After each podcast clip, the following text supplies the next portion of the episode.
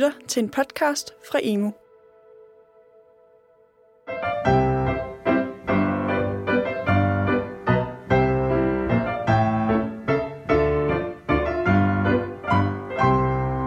Du lytter til podcastserien Gymnasielyd, produceret af de gymnasiale læringskonsulenter i Børne- og Undervisningsministeriet.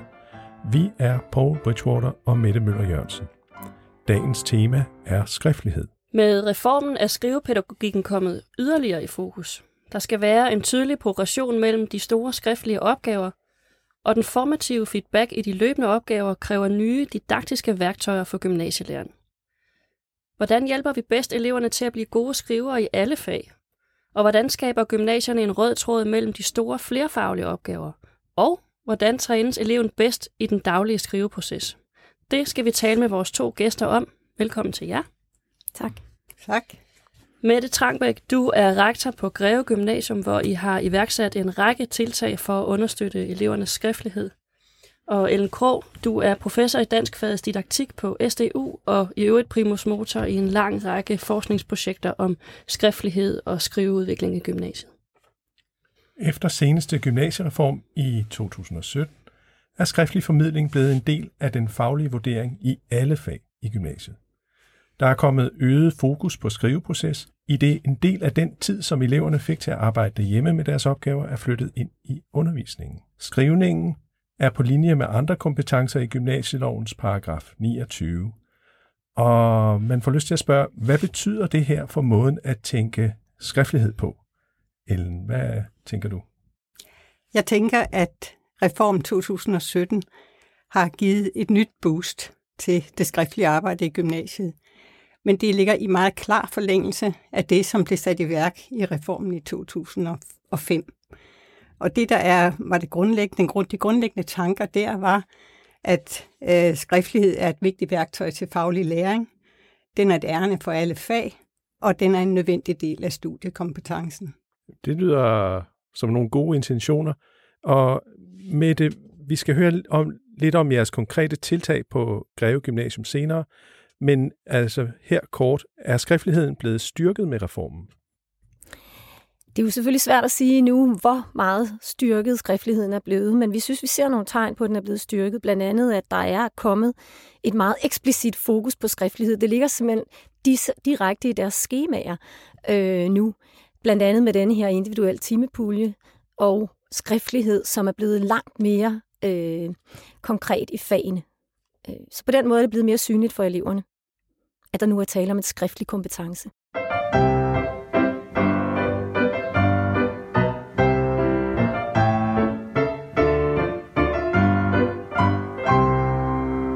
Det er hammerne svært at skrive godt, og det er en disciplin, som trænes øh, igen og igen. Det kræver ret meget øvelse at blive en god skriver. Øh, forfatteren Hemingway, han udtalte faktisk om det at skrive en roman, at efter en bog, så er jeg følelsesmæssigt udmattet, og hvis man ikke er følelsesmæssigt udmattet, så har man ikke formidlet sin følelse godt nok til læseren. Sådan er det i hvert fald for mig, skrev Hemingway. Og citatet viser, at det er anstrengende at skrive, og mange elever er nede og bide i gulvtæppet undervejs. Og i disse år, der arbejder mange gymnasier med, hvordan skrivetræningen så virker bedst for eleverne. Og Mette Trangbæk, jeg ved, at I på Greve Gymnasium har iværksat en række nye tiltag for at lette den her skrivetræning for eleverne, så de måske bider knap så meget øh, i tæppet, kan man sige. Vil du nævne, hvad du har oplevet har virket godt hos jer i den forbindelse? Jamen, jeg vil starte med at sige, at øh, det har været en mulighed for at revitalisere hele vores arbejde omkring skriftlighed. Og vi er i alle vores indsatser, har vi startet med at se på, hvor er det egentlig, de har de største udfordringer? Det gælder både i fag og på de overordnede kompetenceniveauer inden for skriftlighed. Og hvad er det egentlig for en skriftlighed, de kommer med? Og det har været udgangspunktet for os i alt det arbejde, vi har gjort. Vi har forsøgt at se på det her med øh, at gøre det individuelle til noget fælles. Og det har vi gjort ved at, øh, at lave et samarbejde, et meget stærkt samarbejde omkring skriftlighed, ved at lave et skriftlighedsudvalg, som laver et fælles indsats og et fælles materiale for alle lærere på én gang, inden for de store skriftlige opgaver, men også til brug i, i fagene. Og så har vi lavet en progressionsplan, som går, plan, som går helt ind i fagene, øh, fordi skriftligheden jo netop, netop er kommet ind i fagene. Øh, men så har vi også lavet mentorindsatser, elev til elev, øh, tidligere elever, øh, som hjælper nuværende elever. Så på alle mulige måder har vi forsøgt at understøtte deres skriveproces. Er der noget, der virker særlig godt? Der er jo en masse forskellige håndtag, man kan, kan trykke på. Altså man kan sige, det er rigtig svært at evaluere på, hvad der virker godt, for det er jo noget, vi næsten lige har sat i værk. Vi har forsøgt nogle mere radikale ting på nogle områder, og så har vi, så har vi lavet de der meget, øh, jeg vil ikke sige gængse, for det har været et stort arbejde at lave hele den der store progressionsplan. Vi har lavet noget, øh, der hedder AP i praksis, hvor vi har øh, forsøgt at flytte nogle af elementerne fra AP ind i fagene, både i dansk og i sprogfagene, og arbejde systematisk med dem, så vi også får grundforløb og øh, fagene til at hænge sammen bagefter. Så har vi lavet øh, tolærerordning i matematik på 2G-niveau, og øh, den her tolærerordning handler om, at vi har arbejdet med differentieret skriftlighed i fagene, øh, fordi matematikskriftligheden har vist sig at være særlig udfordrende for vores elever. Er der, er der noget af det, I har prøvet af, som du har oplevet, har virket ikke efter hensigten? Det er svært at sige, synes jeg, hvad der ikke har virket efter hensigten, men det, der til syneladende er rigtig, rigtig svært, det er at få dem til at gøre sig og gå ind i den meget tålmodige og anstrengende proces, det er at skrive, som du også selv øh, øh, antyder før med citatet.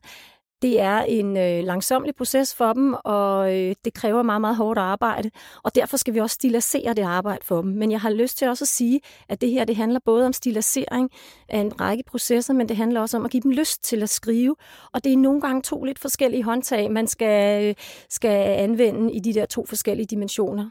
Både det, der handler om læring, og det, der handler om motivation. Og hvad gør I så? Der er jo, nu er der en række forskellige tiltag, som I ved virker. Hvad gør du som leder for at strukturere det her? Altså, det er jo ikke nogen hemmelighed, at sådan nogle tiltag her kræver ret dyrebar tid. Altså noget af det, vi gør, det, altså, man kan jo, altså tid, det er, jo, det er jo en knap ressource, kan man sige, og derfor må man jo se på, om der også er noget, der kan gøres smartere. Og et af de områder, som vi måske har i hvert fald forløbigt ting, der er det største potentiale i, jamen det er at arbejde med nye feedbackformer. Og, øh, og der kan man faktisk også godt bruge tiden lidt smartere, end vi har gjort før, hvor man har rettet i bund, så at sige. Og det her med at arbejde med både peer feedback former på alle mulige avancerede måder, det kan vi sagtens øh, udvikle endnu mere end det, vi har i dag. Øh, og så øh, i det hele taget andre feedbackformer også, og nye rettestrategier. Jamen det er et af de steder, hvor vi tror, der er et meget stort potentiale, hvor vi kan se, der er et stort potentiale og hvor vi også tror, at man indimellem kan spare tid simpelthen og bruge tiden smartere. Så du vil sige, at der faktisk er en ny bevidsthed omkring rette strategier ude på lærerværelserne? Det, det vil jeg sige, der er. Og handler det om ny pædagogik, eller handler det om at spare tid? Eller måske... Øh, det handler om begge dele. Ja. Fordi det handler om, at øh, og det handler igen om det her med at gøre det øh, individuelt til fælles mm. i forhold til lærerne også.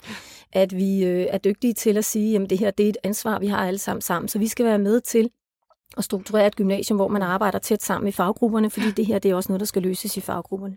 Ellen, der er et paradoks i, at vi på den ene side stiller ret præcise stjernekrav i de store skriftlige fag, og på den anden side, så fordrer vi den her personlige skrivestemme og den kritiske stillingtagen, som vel er en del af den almindelige skrivedannelse, kunne man sige. Altså, man kan ikke længere bare skrive en stil, som er et øh, elaborering over et citat af Hemingway, for eksempel, som jeg læste op før. Det tror jeg godt, man kunne, da vi gik i gymnasiet måske. Nu skal man nemlig være bevidst om, hvilken genre man skriver i, for eksempel, og måske også hvilke analysestrategier eller metoder man anvender.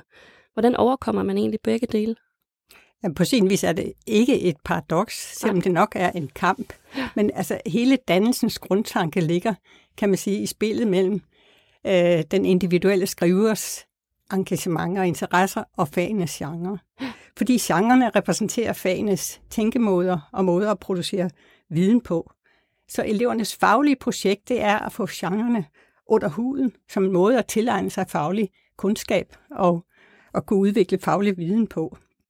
Men et lige så vigtigt projekt for eleverne, det er jo at gøre den faglige kundskab til noget, der er relevant for deres eget liv og deres egen udvikling. Altså, man kunne sige at sætte den faglige kundskab på arbejde i sit eget livsprojekt. Ja. Øh, og, det, og det er lige præcis dannelsesprocessens dobbelthed. Altså den stadige kamp med genrerne, socialiseringen til fagene og udviklingen af en stemme, der vil noget med den måde at producere viden på. Man kan også kalde det individuering, altså socialisering og individuering. Og det er en kamp sig selv. og det stemme. Ja, blive sig selv, men jo kun, eller ikke kun, men i kraft af den faglige kundskab og de faglige genrer. Så det er ikke noget, der skal overkommes, et paradoks, der skal overkommes. Det er noget, der skal være et tema i undervisningen, og i arbejdet med de skriftlige opgaver. Altså, så du mener, det, det er, Ellen, at det er muligt at, at tænke den personlige skrivestemme ind i, i geografi eller matematik, eller hvordan? Altså, den personlige stemme kan fortolkes som et romantisk projekt om at finde fat i noget, få fat i noget autentisk i mig selv. Men det er ikke sådan, vi skal forstå den personlige stemme på. Man har altid en stemme i noget, man skriver. og det kan Altså, og, det, og der er altid flere stemmer på spil i noget, man skriver.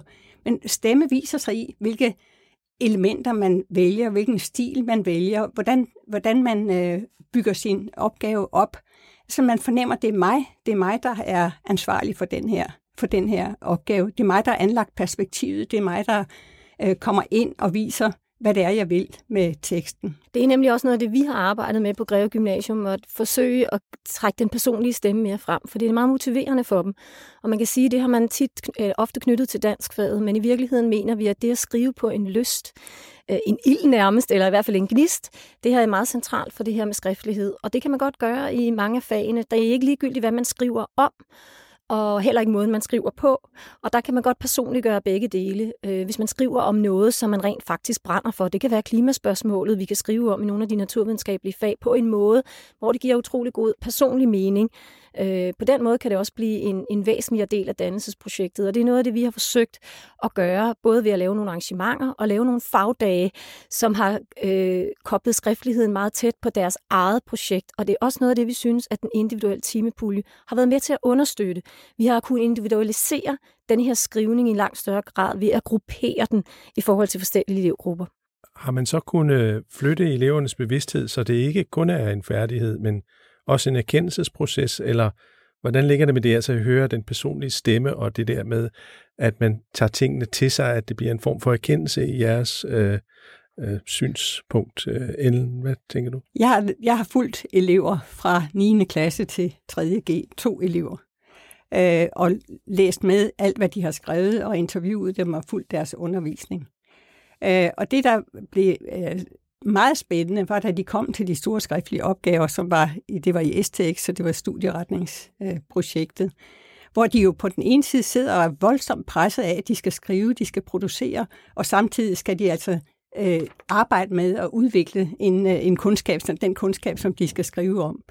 Øh, og, det, der, og der ligger altså et, øh, et meget, altså både et stærkt, et, en stærk stemme, kan man sige. Det er det, det med at finde, at jeg skal vise, at jeg har lært det her, og at jeg skal vise, at jeg øh, har et budskab i den, øh, i den øh, tekst, som jeg nu skriver, og som jeg nu præsenterer. Øh, så nu kan jeg ikke huske, hvad spørgsmålet var. Det var i forbindelse med erkendelsesproces og personlig stemme, hvor jeg tænker, erkendelsesproces virker nogle gange lidt højt flyvende i forhold til det, en elev tænker omkring at skrive en, en opgave. Ikke? Jo, men, men det, altså, skrivning er tænkningsværktøj, og det er den, fordi et, den holder det fast, som vi tænker. Den, den gør det permanent. Øh, og to, den øh, tvinger til at gøre det eksplicit, fordi den, der skal læse det, ikke er til stede, mens man skriver. Og, det, og den tvang er det, der i virkeligheden presser erkendelsesprocessen og tænkeprocessen frem. At man er nødt til at, øh, at tænke tydeligt, og man er nødt til at eksplicitere sine resonemanger. Mette Trangbæk. De kommer med meget forskellige forudsætninger skriftligt, og de kommer også med meget forskellig motivation. Og det er en af grundene til, at det er væsentligt at individualisere den her skriveproces. Men det er også vigtigt at finde forskellige indgang til deres skrivning. Og det er en af grundene til, at vi har øh, lavet en meget stor indsats med at inddrage vores bibliotek øh, undervejs, øh, og også meget stiliseret af de første G, der, øh, der får de nogle introduktioner, og vi laver noget biblioteksspil, og i anden G, jamen der er vores bibliotekar ude i forbindelse med SAO i alle klasserne og har timer med dem, og i 3.G har vi nogle fælles oplæg ude i hver klasserne, og, vi, og bibliotekaren vejleder dem individuelt. Så har vi elev-elev-mentorer, og vi har ekstra skriveværksteder, og vi har en masse fagdage, hvor vi sætter fokus på skriftlighed. Og så har vi skævvredet i forhold til fagene, fordi vi kan se, hvordan de har mere brug for nogle fag, øh, og skrive mere i nogle fag end i andre, i forhold til, hvordan de ellers har klaret sig. Og hele den der kobling mellem deres behov individuelt og som gruppe, med de indsatser, vi laver. Det er noget af det, vi har fået særlig fokus på med denne her nye reform.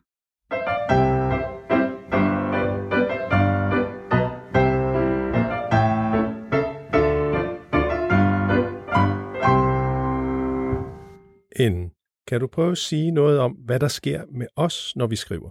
At der sker det, jeg, jeg, jeg mener, at vi tænker, at vi kommer til at tænke, når vi skriver.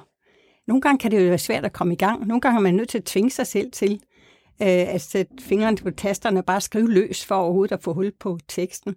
Men det, der sker, er jo, at vi kommer et eller andet sted hen, vi får, får, får fat i nogle af de øh, tanker eller det område, som vi nu griber fat i. Mette, du har skrevet ret meget, lærebøger, andet, og du formulerer dig skriftligt øh, i henvendelse til forældre og personale.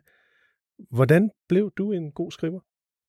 Altså, det forudsætter du, jeg er en god skriver. ja, det gør jeg. øhm, jeg har altid skrevet meget, øh, hvis man skal tage min egen personlige historie. Dagbøger, det var sådan ligesom, lå der i 70'erne og øh, havde pindevenner og på alle mulige måder. Øh, synes jeg, det var spændende at skrive i alle mulige formater.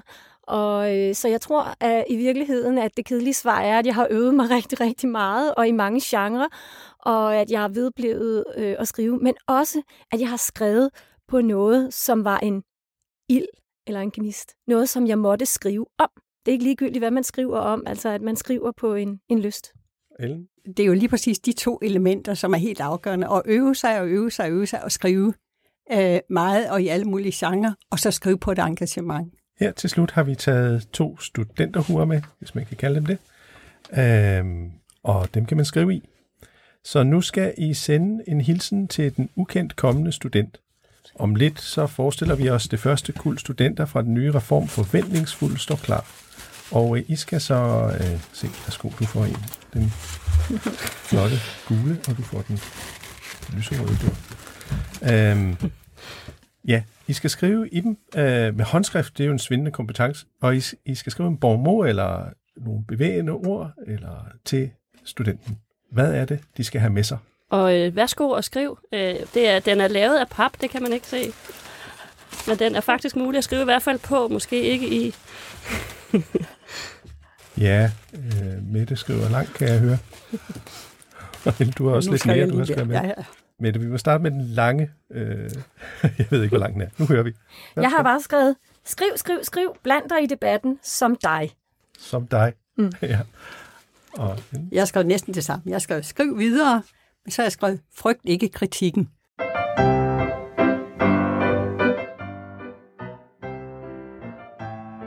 Nu er timen til ende. Forhåbentlig er I ikke lige så udmattet, som Hemingway var efter at have skrevet sine romaner.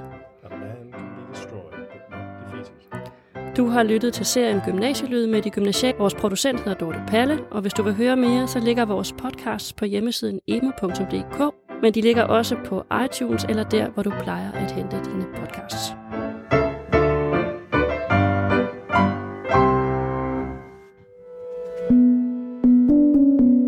Du har lyttet til en podcast fra Emo.